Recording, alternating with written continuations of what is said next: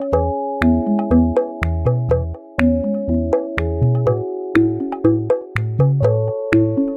Maíra. Oi, Clarissa, tudo bom? Sim, querida, e você? Tudo jóia. Mar, conta pra gente quem tá na nossa tenda hoje. Então, mais uma vez, a gente vai receber dessa vez um homem na nossa tenda. Olha o luxo. E dessa vez, quem tá aqui com a gente é o Fábio Pérez Teixeira, que é marido da Dani Guzmão, que esteve no nosso último episódio falando sobre fusão emocional. Inclusive, fica a dica aqui, quem não escutou, faz favor de voltar um episódio para trás para ouvir a nossa conversa com ela. E hoje a gente vai falar sobre herança emocional. Foi até difícil de descobrir o tema, porque quando eu escuto o Fábio falando, nossa, vem tantas coisas que são bacanas de, de falar a respeito que foi difícil pensar num tema, mas a gente escolheu esse para poder ter uma coisa diferente também, porque achei que era um conteúdo novo para muitas pessoas, então valia a pena. E o Fábio, para quem ainda não segue, ele é pai de três crianças. Ele é mentor e ele é profundo pesquisador dos padrões de comportamento humano com foco em construir relacionamentos saudáveis.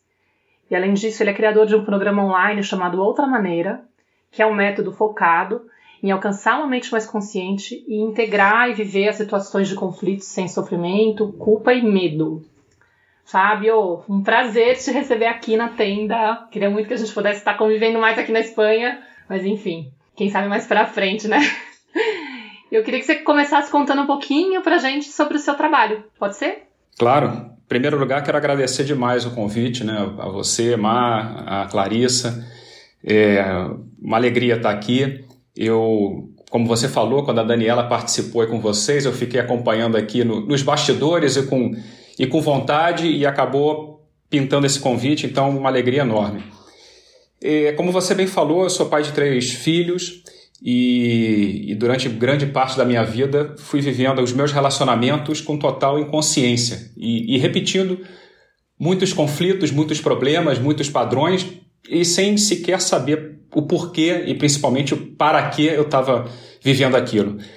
Mas chegou um momento da minha vida, já alguns anos atrás, né, uns talvez aí 4, 5 anos, que eu realmente pensei e falei assim, tem que pensei, né, tem que ter outra maneira. Não é possível que os nossos relacionamentos é, se resumam a isso, né? E aí eu comecei a buscar uma série de, de, de, conhecimentos, né? Fui fazer essa viagem aí, começar essa viagem sem, sem tempo nem distância, que é, que é olhar para si, né? E, e realmente fui transformando as minhas relações, né? Fui transformando a minha vida. E, e, naquele momento eu sequer poderia imaginar que um dia estaria trabalhando com isso. Né? Foi, é, de alguma forma, fruto dessa, dessa viagem, na qual eu continuo, né? uma viagem de toda uma vida. Mas de uns anos para cá, eu quase que naturalmente comecei a me dedicar profissionalmente a isso. Hoje me dedico profissionalmente a, a, a, a dar mentorias, né? e também através dos meus cursos, do Outra Maneira, que é o meu curso principal, e, e, isso virou uma missão de vida, tá? uma missão que eu continuo exercitando também no meu dia a dia, é, com todas as minhas luzes e sombras. Né? Eu sempre digo e quero já dizer de cara que eu não sou nenhum iluminado e que minha vida não é um, um mar de rosas, pelo contrário, eu sou apenas mais consciente é, das minhas, como eu disse, das minhas luzes e principalmente cada vez mais consciente das minhas sombras, ou seja, daquilo que, que são aí expressão das minhas feridas, expressão até da minha herança emocional, que é o que a gente vai falar aqui hoje. Né? Então, para começar, Fábio, bem-vindo mais uma vez.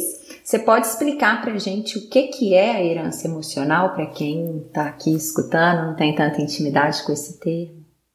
Beleza, explico sim. Vou, vou dar uma explicação assim bem, bem resumida, né? É um assunto não é que seja um assunto complexo, mas é um assunto que, que nos custa vivenciá-lo. Mas, de forma assim bem, bem objetiva, eh, todos nós, se pararmos para pensar, a gente vai começar a perceber como nós repetimos determinados conflitos, determinados problemas, de, determinados tipos de relacionamentos, seja com parceiro, seja com os filhos, seja no trabalho, seja com dinheiro, seja com corpo, com alimentação, enfim, todos os nossos relacionamentos a gente vive determinados padrões. E esses padrões vêm através dessa herança emocional. Ou seja, a gente conhecer a nossa história familiar é um grande recurso para poder compreender os conflitos emocionais que repetimos na nossa vida, né? E a gente vai repetindo, repetindo, repetindo. Às vezes até aquela história que fala assim, pô, parece que só mudou. Um exemplo, no relacionamento a dois, né? Assim, pô, pessoa separa, aí começa outro relacionamento, aí fala até assim, brincando, né? aquele, aquele ditado popular, né? Pô, parece que só mudou o nome e endereço, né? Mas o tipo de relacionamento é o mesmo. Enfim, tudo isso, na realidade, é passado de geração em geração, ou seja, as vivências que os nossos antepassados tiveram. Tudo isso é passado através do nosso inconsciente. Né? Hoje, várias disciplinas explicam isso. Né? Eu cito aqui a epigenética, como esse conhecimento, essa experiência vivida pelos nossos antepassados é passada à frente, é passada de geração em geração. É, isso, é, logicamente, nos é passado muita coisa que que é extremamente importante para o nosso desenvolvimento, né? Então a criança, por exemplo, nós quando somos crianças, imagina se a gente nascesse uma folha em branco, a gente ia ter que começar sempre do zero, né? Então a gente já traz uma, uma, uma informação inconsciente que é passada. Mas também uma parte dessa informação são muitas vezes experiências traumáticas que nossos antepassados viveram, que ficaram ali aqueles conflitos emocionais, e isso também é passado tá? Mas não com um sentido de, de castigo, de karma, de destino, de maldição, nada disso. É passado exatamente buscando a sobrevivência, né? Então, cabe a nós, é, de alguma maneira, tomar consciência de que, que é isso para poder transcender, ou seja, fazer aquilo que meus pais, meus avós, meus bisavós não souberam, não puderam fazer com relação àquele, aspecto, àquela vivência, àquela, àquela experiência. Então, para resumir assim, nós herdamos também os sentimentos dos nossos antepassados, né? os traumas, a forma deles entenderem a vida. É, a gente depois vai, vai aprofundando mais um pouquinho, vai vendo alguns exemplos, mas a gente herda exatamente tudo isso. E, e é isso que muitas vezes nos leva a repetir os conflitos na nossa vida, né? ou até muitas vezes até somatizar determinadas doenças. E, como que a gente faz assim para identificar essas heranças? Tem como você dar exemplos e explicar para a gente poder trazer também isso para os ouvintes? Claro. Olha, é, eu vou dizer que tudo aquilo que a gente vive, de alguma forma, está é, condicionado por essa herança emocional.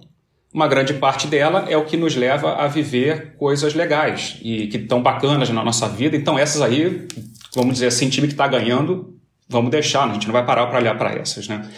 Mas tudo aquilo que a gente vive na nossa vida, nos nossos relacionamentos, né? E a nossa vida, é, os relacionamentos são a expressão da nossa vida. Quando eu falo relacionamentos, eu estou me referindo aqui ao relacionamento a dois, relacionamento com os filhos, com os pais, com o dinheiro. A gente vive num universo que tudo se relaciona, né? E a nossa vida é uma vida que, de relacionamento. Então, toda vez que a gente vê um conflito, um problema, um estresse, um bloqueio, algo que nos incomoda em algum desses relacionamentos, eu acho que em primeiro lugar é o momento de a gente observar isso, né? Porque parece óbvio, né? Mas a gente vai pela vida assim, no piloto automático e nem se dá conta de como estamos repetindo as mesmas histórias, né? Então, primeira coisa que eu digo é: observa aquilo que te incomoda, observa os estresses que você tem nos teus relacionamentos, as dificuldades que você tem com, com o marido, com a esposa, com o namorado, com o filho, com a filha, com o pai, com a mãe, com o chefe. Observa essas dificuldades e começa a observar é, também como essas dificuldades se repetem e até que padrão começa a mostrar. Então, um exemplo. Pô, eu sempre atraio homens é, que não assumem um compromisso, porque são casados, porque, porque não querem nada, porque são mulherengos. Né? Então, estou colocando aqui um exemplo. Né? Então, assim, pô, eu, se eu for olhar, eu vou perceber que na minha vida, ao longo da minha vida, eu sempre fui ressoando com pessoas que trazem essa informação. O segundo ponto seria se perguntar assim, pô, mas o que, que isso mostra de mim? Né? Assim, o que, que isso pode estar tá querendo me mostrar? Como nós estamos sempre em ressonância, né? Que não há casualidade. Então, assim, puta, eu sou azarado, né? Sempre, sempre acabo atraindo essa, esse tipo de pessoa. Não é isso, né? É uma ressonância, é uma sincronicidade. Então, no fundo, eu poderia dizer assim, nesse exemplo, pô, talvez seja eu que não queira assumir um compromisso. Né? Inverter esse pensamento. Em vez de achar que o outro não quer compromisso, beleza, o outro também não quer, mas eu, eu vou olhar para mim e vou falar assim, ah, talvez eu não queira um compromisso? Que, que me leva a não querer um compromisso? Qual é o, o propósito de não assumir um compromisso? E aí eu vou olhar na minha vida e começo, nesses momentos que eu tenho essas situações de estresse também, outro ponto importante é observar como tudo isso ressoa em mim, porque toda emoção ela acaba se manifestando no nosso corpo, né? O nosso corpo é o grande instrumento aí de comunicação inconsciente do nosso inconsciente que a gente tem. Então, por exemplo, eu posso nesse nesse caso que eu estava dando, assim, eu posso observar que toda vez que eu tenho esse tipo de problema, é, eu me sinto com um aperto no, no peito, sei lá, ou um nó na garganta. Começo também a observar as sensações físicas que isso gera no meu corpo, né? E vai ser a partir de observar esse tipo de padrão e também essas sensações físicas que eu posso me conectar com elas, né? Então, um exemplo. Quando eu percebo que, que eu tenho um estresse relacionado com, com isso que eu dava, ou qualquer exemplo, sabe? Quando eu tenho um problema com meu filho e que, e que eu me irrito muito por algo que ele faz, eu percebo que isso no meu corpo, por exemplo, me dá um nó na garganta. Quando meu filho grita, um exemplo, sei lá, ou qualquer estresse com o filho, né? Eu agora já mudei aqui o exemplo, mas só para diversificar um pouco. E aí eu começo a me conectar com essa sensação física e deixo que ela me leve, esse nó na garganta, me leve para outros momentos da minha vida, como se eu estivesse folheando um livro, a minha biografia, um álbum de fotos, e através dessa sensação física eu deixo que ela vá me levando por esse álbum de fotos, né? E aí vão vindo imagens ou sensações ou lembranças, mas aqui é deixar fluir, sabe? Sem se preocupar, não é lembrar. É... E de repente isso pode me levar, um exemplo, lá na minha infância, né? Eu percebo que ali eu não tive a oportunidade de, de, de me expressar, né? Sempre me repreendiam, sempre me mandavam calar a boca. E aí eu já começo também a ver o ambiente emocional na minha infância, né? Como que foi ah, ali na minha infância, nessa página do livro que essa sensação física me levou, qual era o ambiente emocional que eu estava vivendo, qual era a relação dos meus pais, né? E, e começo a observar tudo isso e também, mais uma vez, sempre olhando assim, que padrões eu estou repetindo, né? Eu estou repetindo o padrão de quem, né? Muitas vezes, esse, nesse exemplo que eu dava, né? Que eu me sentia assim com esse nó na garganta e não permitia me expressar. É verdade que ali na minha infância eu também fui tolhido e, repreendido e tive que me calar.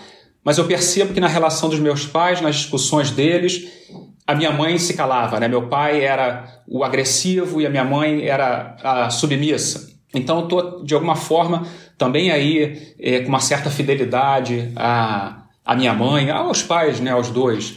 E depois eu vou me deixando é, levar por tudo isso e vou vendo onde isso ressoa na, no meu sistema familiar, assim, nas mulheres da minha família ou, ou nos homens, né? Como que eram os relacionamentos na minha família, como que era aí a questão da, da maternidade, da paternidade, né? Dos nascimentos, da, das gestações. E aqui o mais importante, e talvez quem esteja agora nos ouvindo possa pensar assim, ah, mas eu não lembro de nada, né?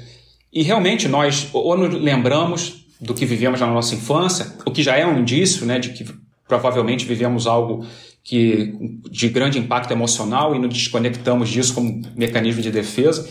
E, e que é mais comum ainda a pessoa falar assim, pô, mas eu não sei como que era os relacionamentos dos meus avós, dos, dos, meus bisavós, eles já são mortos e minha mãe não sabe, ou meu pai.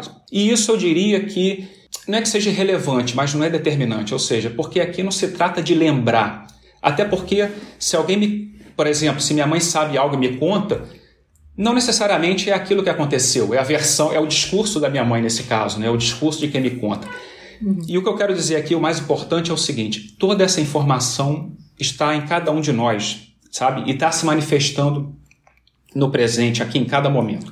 E no momento que eu me conecto, ou com esse padrão emocional, ou com essa sensação física, essa informação ela vai, vai aflorando. E talvez aqui a única coisa que eu sugira é que no momento que essa informação aflore, esses insights venham, que a gente tenha abertura de, de simplesmente observar isso, né? Porque muitas vezes a gente tem um insight, se dá conta de alguma coisa, mas a gente fala assim, ah, não, não, não, eu não lembro, ou, ou a gente não dá bola, né? A gente descarta isso, né? A gente não quer ver na realidade. Então, assim, toda essa informação, essa herança emocional, ela está aí no dia a dia, assim, na nossa frente mas ela está aí para os olhos que querem ver, para os ouvidos que querem escutar, né? E, e, muitas vezes a gente não quer isso, a gente não quer olhar para isso, porque no momento que a gente se abre, é, as fichas começam a cair, sabe? E tem horas que vira tipo aquelas máquinas caça-níquel, sabe? Começa a cair um monte de ficha ao mesmo tempo, assim. De repente você vê e fala assim... Ah! Porque realmente a realidade é um holograma, né? Então é como se a gente estivesse numa sala de espelhos. Na hora que você olha para um, um espelhozinho daquele e se abre, de repente você olha, parece estar numa sala de espelhos e você começa a se dar conta de um monte de coisa.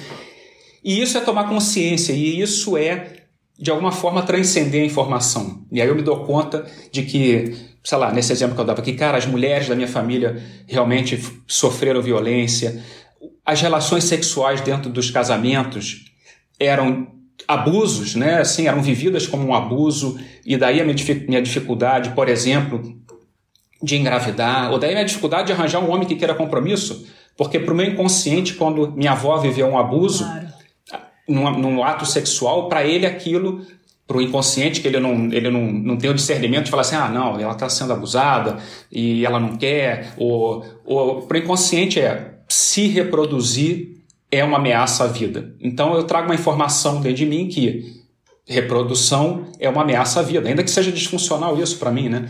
E aí eu posso viver dificuldades de arranjar pessoas que queiram compromisso, de mulheres, vou dar um exemplo, no, no caso de um homem, né? Pode ter dificuldade em arranjar mulheres férteis, mulheres que, por a razão que seja, tenham dificuldade em engravidar, ou eu, como homem, posso ter dificuldades na, é, na minha fertilidade, na qualidade do meu esperma, enfim, tem as formas são amplas, né? Mas é a gente começar a olhar que tudo tem uma relação. E insisto, não como castigo e, pô, que, que, que droga, né? Caraca, foi nascer logo. Não. Tudo tem um propósito de transcender, de dar uma nova leitura, e aí é quando é, é evolutivo, né? É evolutivo. É muito interessante tudo que você está falando, assim, né? E, e, e, o que me vem, assim, de, de, de essencial dessa fala, assim, é, que me chamou mais atenção, né? Claro que você trouxe muita coisa importante aí, relevante, mas é essa questão, né, de que nesse instante, né, que a vida, para mim, ela é tão generosa, mas que nesse instante, a cada encontro, né, a cada momento, eu tenho a possibilidade de acessar essas heranças, assim, como você disse, né? Basta ter olhos para ver, ouvidos para escutar.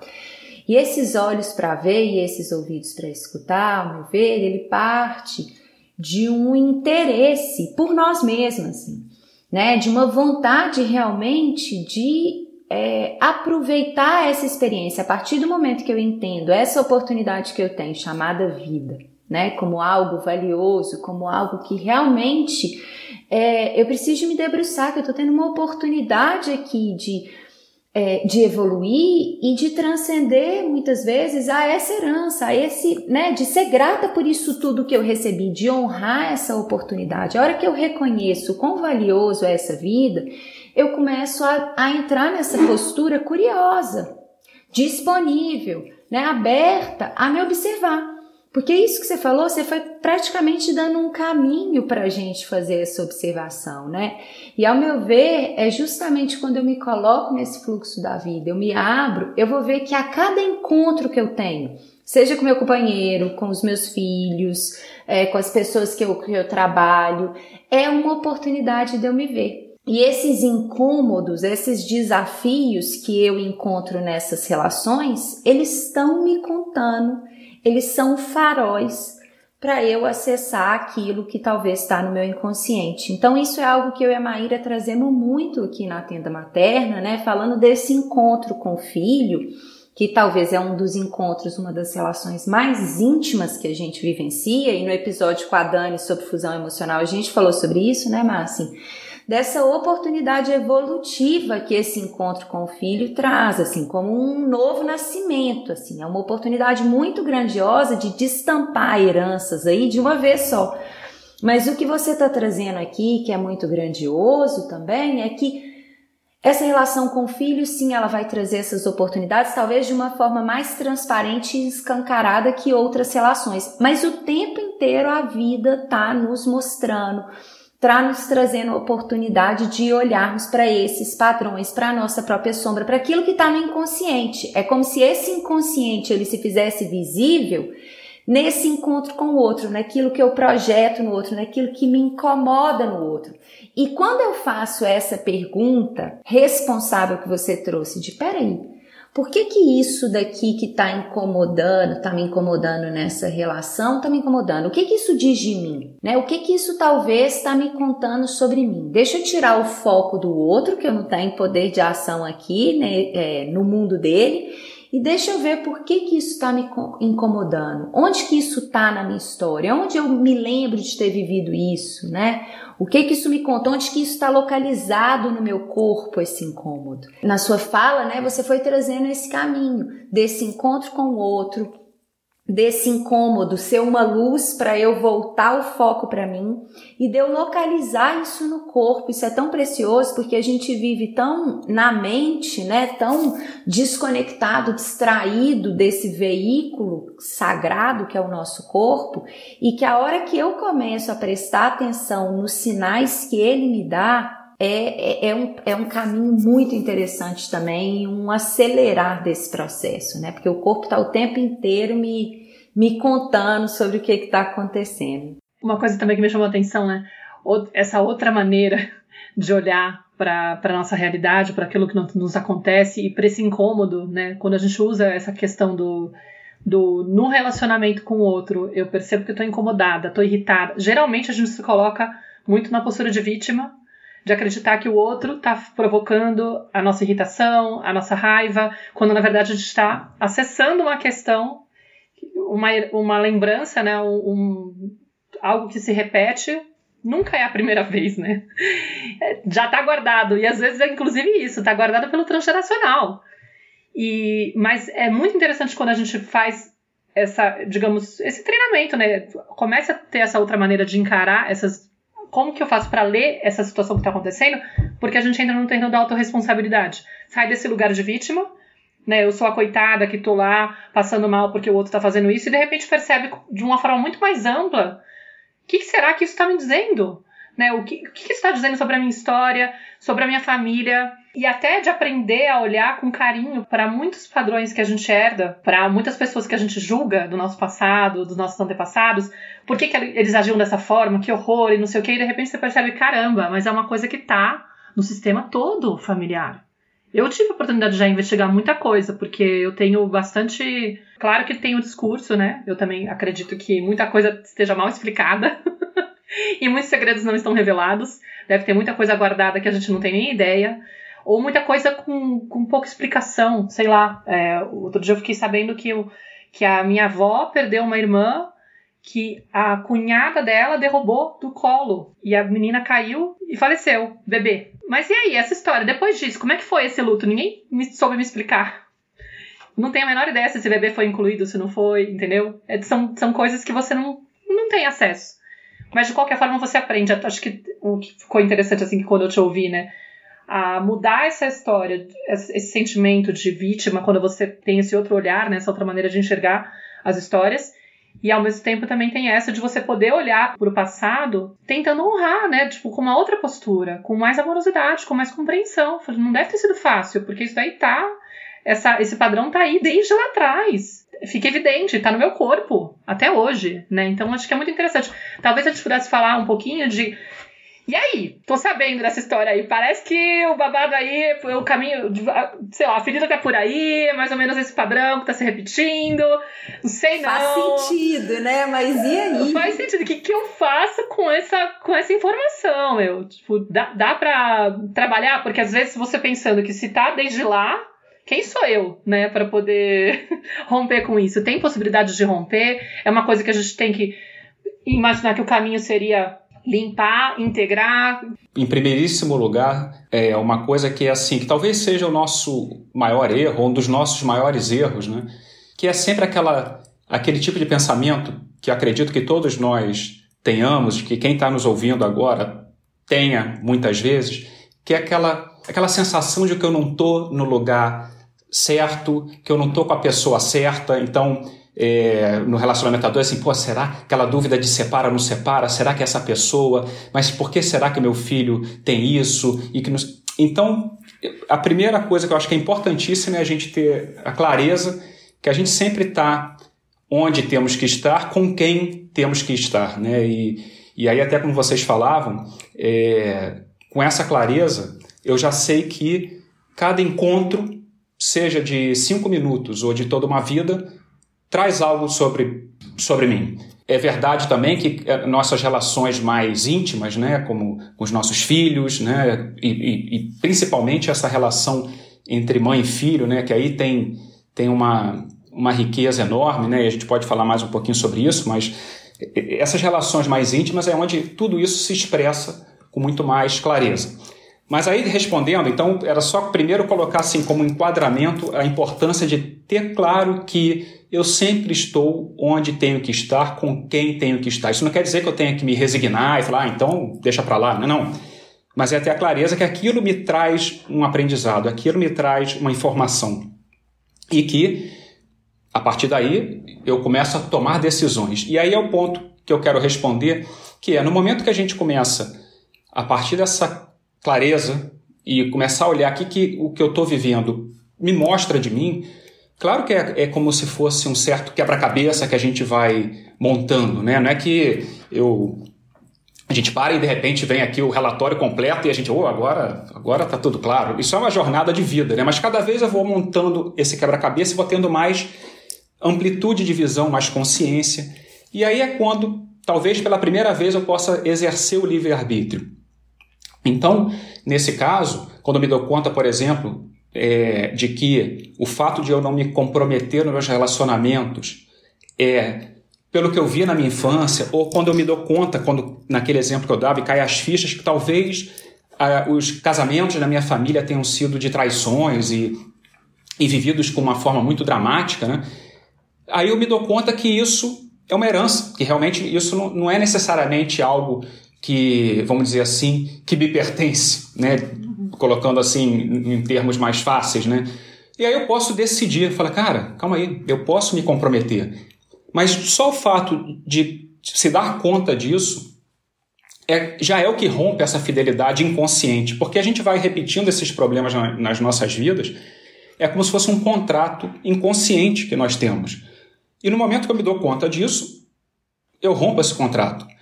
Claro, Aí, como eu disse, aí entra o livre-arbítrio, ou seja, eu tomo consciência, eu vejo que, caramba, estava repetindo um padrão. Agora, quando a situação se apresentar novamente, se repetir, eu posso escolher fazer de outra maneira. Tá? Eu posso, eu posso escolher, eu posso escolher conscientemente, mas até então vinha agindo de forma inconsciente. Eu não preciso fazer nada mais, ou seja, nesse momento eu me dou conta que eu estava vendo o mundo pelas lentes da minha mãe, do meu pai, dos meus avós, dos meus bisavós, né? E, e de repente eu olho que nesse aspecto essa lente distorce a imagem, assim, não, não é o melhor para mim. E eu falo, não, calma aí, eu posso fazer uma escolha consciente, né? Um, um exemplo claro disso, onde essa herança emocional condiciona também muito as nossas vidas, é, é na questão profissional, né?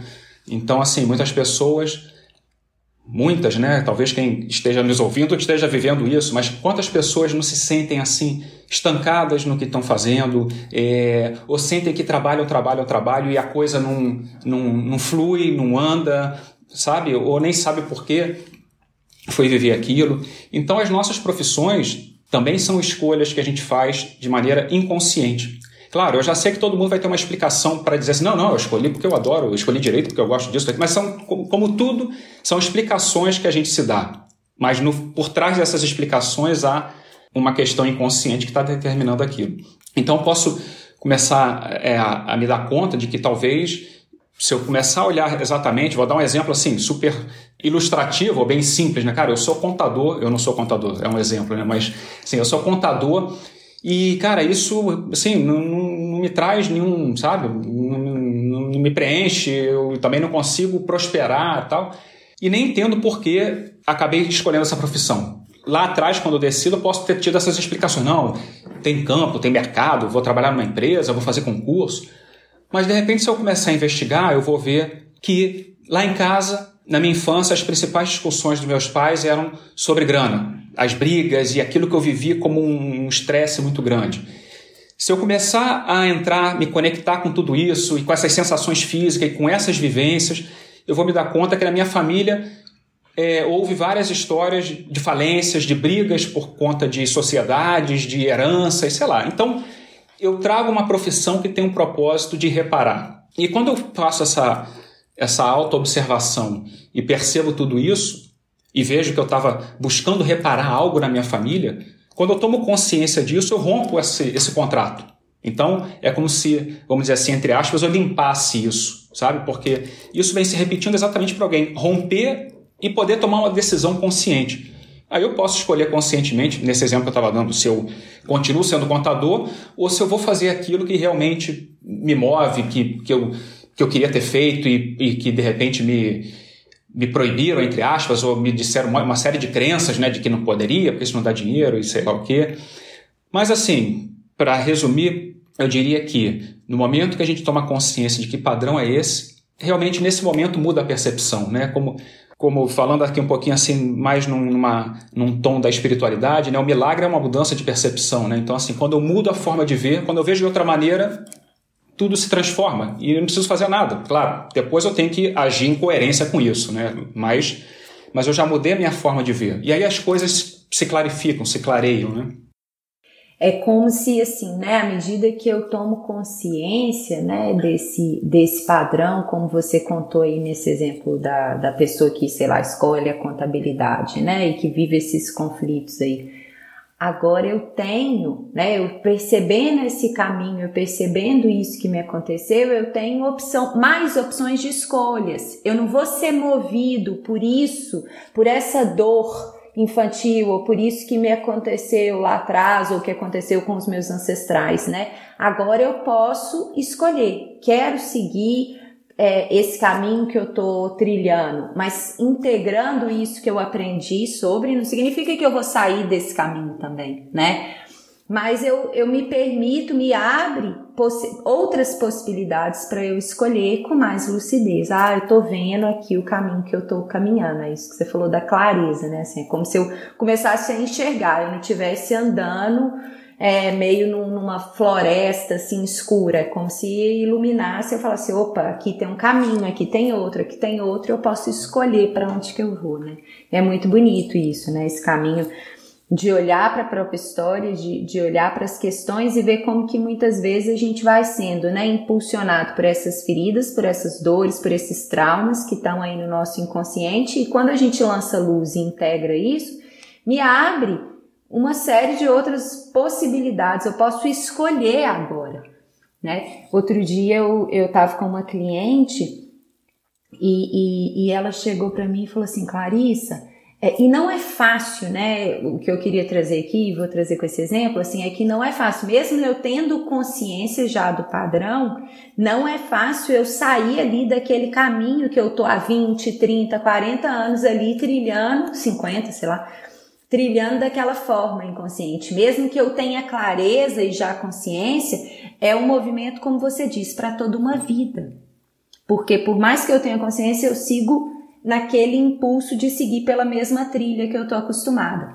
Então essa minha cliente ela chegou na sessão assim chorando e falou: "Tô com muita vergonha de você, porque a gente conversa, eu já tenho consciência de um monte de coisa aqui a meu respeito, mas a hora que eu volto para minha vida é como se eu voltasse para aquele lugar e eu me sinto uma farsa, porque eu sei, eu tô percebendo as possibilidades, mas eu sigo ainda trilhando aqui nessa mesma rota, né? A hora que eu volto é como se esse personagem, essa, essa rota que eu tô acostumada, eu entrasse dentro dela e não conseguisse sair mesmo sabendo que tem uma série de outras ali ao lado.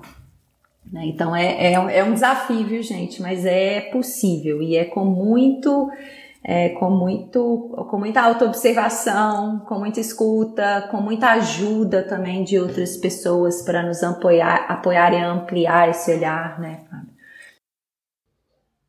É. Só um, um, um, comentário, assim, complementando o que você muito bem disse, né, mas eu queria dizer para quem está nos ouvindo, né, que também nós todos temos uma vozinha aí que fala alto, fala muito, né, o nosso ego, que vai estar tá sempre dizendo que a gente mais uma vez errou e a gente acaba ouvindo isso e se punindo e acaba nos, acabamos por nos sabotar, né? Mas realmente a vida, as situações vão se repetir Mas quando a gente dá o primeiro passo, e todos que estão nos ouvindo aqui certamente já deram esse passo, não é que a gente esteja andando em círculos, a gente está andando numa espiral. Né? É como as situações se repetem, mas cada vez a gente vai vendo com um pouquinho mais de amplitude. Né? E, e, e é um processo para toda a vida, mas que não tem por que ser ruim. Essa é a beleza do caminho. Né? Exatamente, cada vez que eu dou esse passo e subo um pouco mais nessa espiral, eu me, me torno cada vez mais pleno, mais, com mais energia, né? Porque de repente alguém tá ouvindo e fala assim, puta, você é toda a vida, caramba, pô, isso vai que cansativo, né? Pô, caraca, vou desistir. Mas não, cada passo você se torna cada vez mais pleno porque você integra essa parte que até então você estava ali reprimindo, né? Gastando muita energia para manter ela lá tapada. Então, é uma, essa é a beleza da, da, da nossa jornada aqui, né? Sim, a gente fez um, uma formação, né, Maíra, com um terapeuta que, que trabalha com a terapia primal, um psicólogo chileno, e ele estava falando com a gente, assim, né, que é como se a gente estivesse nessa espiral, assim, girando sempre em torno de uma ferida central, de um ponto de dor aí, né, principal. E, e, e, cada vez né, que eu me deparo com uma situação que me remete a essa dor, a intensidade da dor ela não muda, ela vai ser sempre bem intensa. Mas muitas vezes o tempo, quanto mais eu, eu, eu trilho esse caminho e me, me aproprio, me integro essas questões que estão surgindo, eu passo por essa dor cada vez mais rápido, assim, eu vivo ela naquela intensidade, eu sinto ela, eu permito que o meu corpo libere aquela energia que talvez estava ali represada de desde lá de trás, mas eu passo cada vez por isso mais rápido. E a gente também, né, isso que você trouxe, né, de ver cada vez com mais é, amplitude esse esse processo, assim. Então é como se eu passasse mais rápido e desse mais um, uma volta nessa espiral e agora eu vejo com mais e mais clareza e, e, e, uma certa distância, né, talvez. É, e eu, eu também enxergo um pouco como se fosse um músculo, né, que você vai exercitando para criar Sim. uns pouco de tônus e de repente você percebe que, opa, parei de ir na academia, relaxei, voltei para aquele padrão antigo, ai que preguiça. Uhum. Ai, só que aí você já sabe. Você já tem clareza do que é que você está deixando de fazer e, e o que está pesando. É, é, aquele padrão novamente que está ganhando é, força e aí compete a você como adulto, sei lá. Agora eu vou, tipo, vou, vamos lá, vou fazer a lição de casa, vou ficar aqui nesse lugar de me acomodar porque é aquela história da merdinha quente, né? Que você vai lá, se acomoda, você sabe que não é, não é gostosinho, não é ideal, tá, tá com um cheirinho ruim, mas é quentinha, você tá acostumada, você já conhece. Sair desse padrão, né, e construir um padrão mais funcional, dá um trampo do cão, porque você tá acostumado. É mais fácil. Então, muitas vezes a gente vai cair no, na, na, coisa de voltar pro, pro padrão antigo e e até se sentir mal, né? Falar, poxa, mas eu já sabia, eu já estava meio que indo por esse caminho. Então tem que ter muita amorosidade também e compreensão, até levar meio que nisso que você falou, de um, com certo humor às vezes. Ai Deus, é de novo, a, sei lá, a minha codependência que tá falando mais alto. É de novo a ferida da família em relação aos padrões de, de não conseguir, sei lá, ter um relacionamento saudável com o marido, porque sempre submissa. De novo, eu aqui abaixei a cabeça pro cara, sei lá pode olhar também com leveza, não precisa ser com esse peso de que caramba, que horror, né?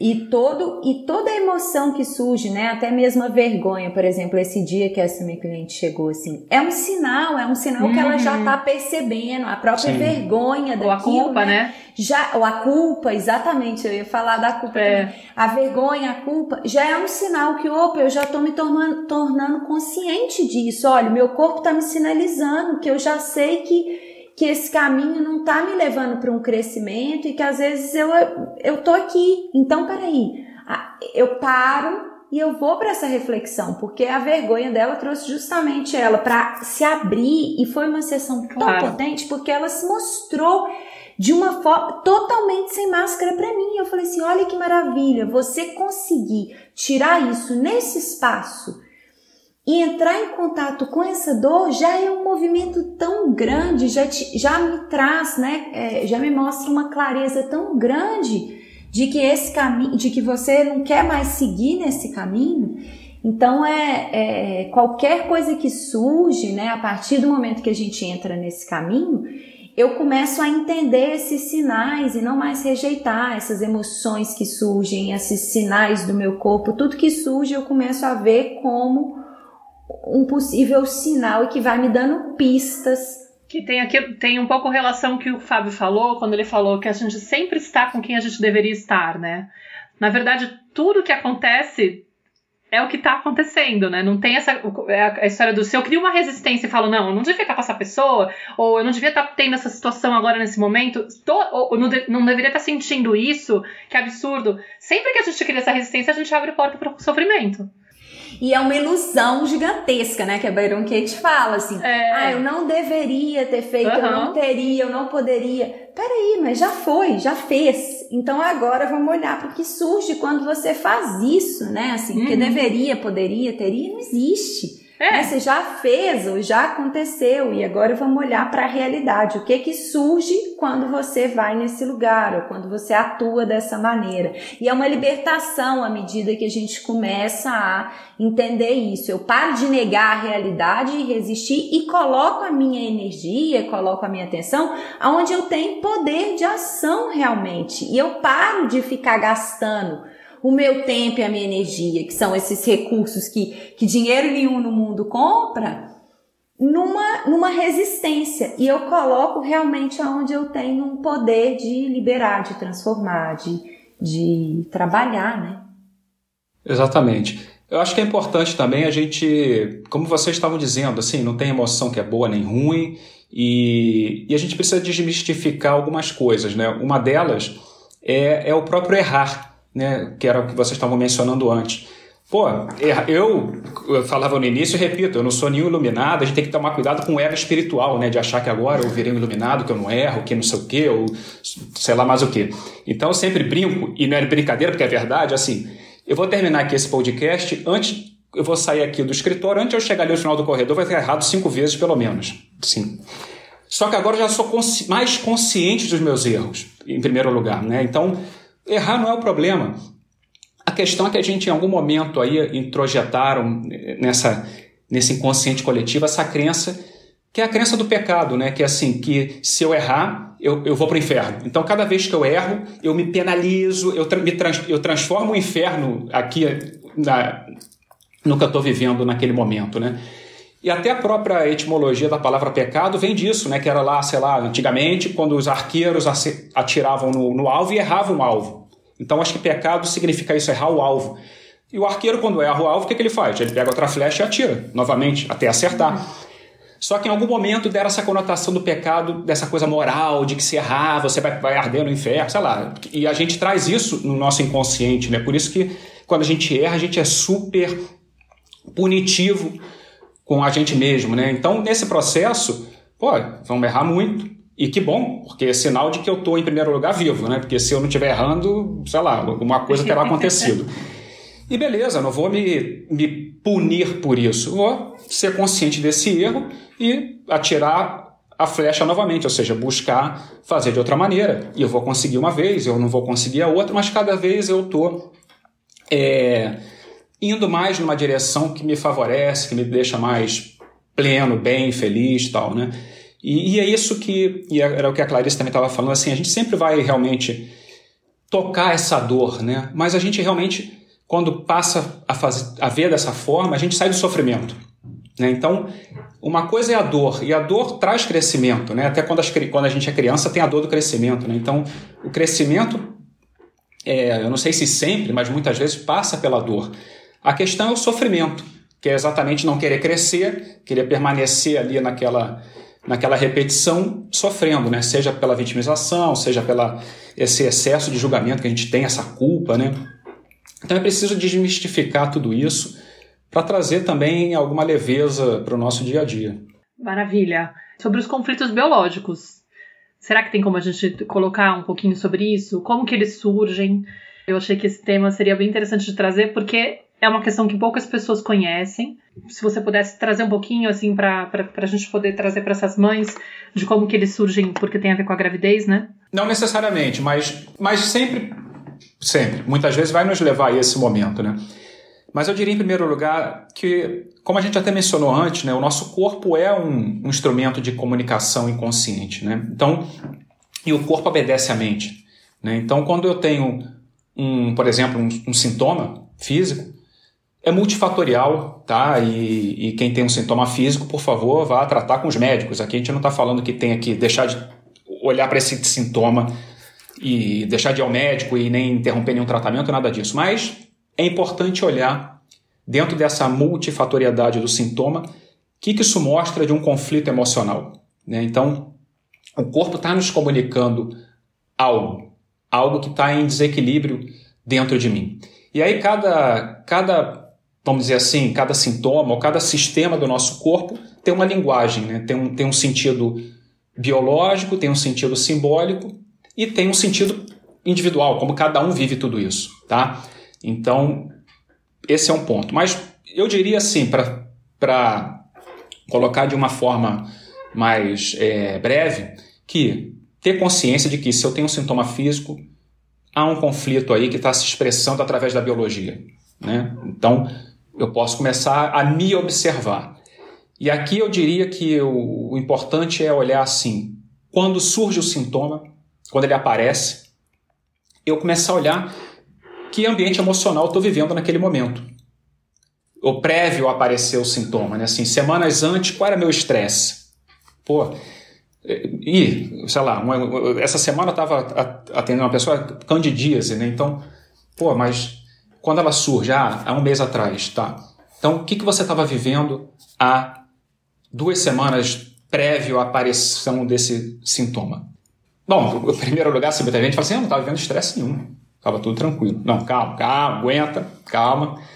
Que, vamos, vamos examinar bem. Que, qual, era, qual era o conflito? Porque às vezes são conflitos inconscientes, né? E aí começa a surgir, ah, não, eu tava. Agora eu sei, eu estava me separando, eu estava com um problema com meu filho, e não sei o quê. Até nesse exemplo que eu estava dando, que é, é real, né? E aí ela começou a me falar, não, porque realmente nesse momento eu estava me separando, estava com um problema muito sério com meu filho adolescente, papapá. E aí entra um, um ponto muito importante que é o seguinte: cada um de nós não devemos acreditar na primeira história que nos contamos. E nem na primeira, nem na segunda, nem na terceira. E eu não sei se na quarta. Mas assim, a gente sempre vai ter umas explicações que é um mecanismo de defesa para desviar o foco de onde está realmente o conflito. Tá? E se você for perseverando nisso, fala, não, mas calma aí, tá, beleza, estava me separando, tá, beleza, estava tendo esse problema com meu filho, tá, beleza. Nesse exemplo, depois de perseverar um pouquinho, qual foi a questão? Essa mulher tinha tido uma relação sexual com o chefe e se julgava demais por isso, sentia um remorso muito grande por isso. E, e aquilo ela viveu com tanta intensidade que ela não estava me mentindo descaradamente, assim, ela, ela não estava me ocultando isso, assim, não vou contar para ele não, para ele não, não é isso. É algo que realmente estava bloqueado na memória dela. Mas ali, perseverando um pouquinho, ela surgiu isso. E aí percebe, né, assim, a própria. Então era um conflito relacionado com o que essa mulher teve aí da, dessa relação sexual com o chefe, que ela se julgava demais por isso, né? E, e o corpo dela deu uma solução biológica que foi a candidíase, lá de repetição persistente, que era uma forma de ela não ter sexo. Porque como ela viveu naquele momento essa relação sexual com tanta culpa, com tanta dor, para o inconsciente que não tem discernimento, falou assim: risco de vida. Bem, soaram todos os alarmes. Então, assim, para o inconsciente ele ficou: sexo igual morte. Então, o inconsciente começa a desenvolver uma série de mecanismos para que ela não é, possa passar novamente por essa experiência. Então, a candidíase tinha esse propósito. Tá? E aí estou dando exemplo, mas muitas vezes isso vai nos levar também, é, como a Maíra mencionava, é, qual era eu estava dando o exemplo de o ambiente emocional quando surge o sintoma, beleza. Mas eu posso ver ao longo da minha vida em que momentos eu tive também esse sintoma, essa doença, ou essa, sabe, isso aí. Veja a mesma coisa, o ambiente emocional. Mas sempre é importante também olhar, assim, o ambiente emocional da minha infância, e aí principalmente, esse era o ponto que, que a Maíra mencionava, qual era o ambiente emocional na minha concepção, de, sei lá, dois meses antes. Então, as mães que estão nos ouvindo aqui, elas podem refletir qual era o ambiente emocional que elas estavam vivendo na, no momento da concepção de cada um dos filhos, né? Então, até um mês, dois meses antes, que, que ela estava vivendo, quais eram os medos. Mas insisto, hein? Não vamos comprar a primeira história que a gente se conta, que todos nós fazemos isso, sim. Vai compondo isso, vai cada vez como escavando mais. E de repente vão surgir ali medos que hoje podem estar sendo somatizados ou nessa mulher ou no próprio filho, porque uma criança, e vocês, e quem está nos ouvindo aqui provavelmente sabe disso, né? Como que a criança, principalmente aí nos primeiros anos, dentro dessa fusão emocional com a mãe. Então, assim, uma criança pequena, se ela tem algum sintoma, é, esse sintoma, vamos dizer assim, entre aspas, é da mãe. É um conflito biológico, um conflito emocional da mãe, que essa criança está ali por conta dessa fusão emocional, por conta dessa fidelidade, desse amor, está ali expressando. Então, eu acho que é importante que, que as mães percebam qual era o ambiente emocional nesse momento da concepção, porque ao se dar conta disso, que está inconsciente até então, realmente desfaz esse bloqueio, dissolve isso. Né? É, como se, é uma libertação, uma libertação para elas e uma libertação, logicamente, para os filhos. É, então, ter muito em conta isso. E para aquelas que ou estão grávidas ou pretendem ter outros filhos, é, ter muita atenção com esse ambiente emocional na concepção e na gestação, né? Eu, eu, poderia, meu ego me diz quando eu falo isso sempre me diz assim, ah, se eu soubesse, né? Se eu soubesse disso antes, porque nos meus primeiros filhos eu não tinha a menor ideia disso. É, tava lá vivendo mais hipnotizado que, que sei lá o quê. Mas hoje eu penso, caramba, que responsabilidade, por exemplo, eu como pai tinha em, com o estado emocional da mãe, né? Como, é, como que eu realmente ali muitas vezes fui, não quero me culpar, mas como eu não tinha consciência disso, fui negligente com relação a isso, né? De, desse ambiente emocional na concepção, na gestação, no parto, né? Que são momentos aí decisivos para todos nós, né? Porque cada um de nós se algo em comum aqui que todos nós temos, invariavelmente, é que todos nós tivemos ali dentro do útero da nossa mãe é, em total e absoluta fusão emocional com ela, né? Éramos um com ela e, portanto, é, não deixa de ser também uma herança emocional, que era o que a gente estava falando um pouquinho antes. Fábio, isso que você está falando é tão bacana, né? Acho que a gente já trouxe em outros episódios, até um episódio sobre comunicação, né, Márcia? Consciente, comunicação consciente que eu contei uma história que eu vivi com o Lucas, meu filho, dele manifestando mesmo através de uma doença, algo que estava me passando aí emocionalmente. E quando eu tomei consciência, como que ele, eu liberei ele assim naquele momento. Foi, foi uma história que, que ficou muito evidente isso que você está falando. E na verdade, né, eu já tenho uma certa intimidade com esse tema desde que eu estava na faculdade de psicologia, eu tinha um professor que ele tinha um problema nos rins e que ele tinha um olhar muito amplo para a doença. E ele criou uma das disciplinas que chamava Psicologia de Saúde e Cura, alguma coisa assim. E, e, o trabalho final dessa, dessa disciplina, talvez eu já até tenha falado isso aqui em algum episódio, era você olhar para todo o seu histórico de doenças, de, desde que você era pequenininho, é, e investigar né, o, o ambiente emocional daquela doença, olhar sobre esse, esse olhar da psicossomática, né? E percebendo o que que aquela doença comunicava. E é tão, foi tão interessante, tão revelador, e aí, gente, para vocês que estão nos escutando, tem alguns livros, principalmente do Rudiger Dalk, que a gente pode até deixar aqui depois na descrição, né? A doença como caminho, a doença como símbolo, a doença como linguagem da alma. Eu não sei se você teria outros para indicar, Fábio, mas que realmente falam é, aprofundam nesse tema que o Fábio está trazendo, né, dos conflitos biológicos e de como que as doenças, né, essas manifestações no nosso corpo físico, elas estão nos contando também, né, e é óbvio como você reforçou aí no início, não significa que eu não vou procurar um médico, que eu não vou é, cuidar desse sintoma também, mas é o convite é que a gente amplie o nosso olhar para o território emocional, para o que está acontecendo para além daquela manifestação ali no corpo físico.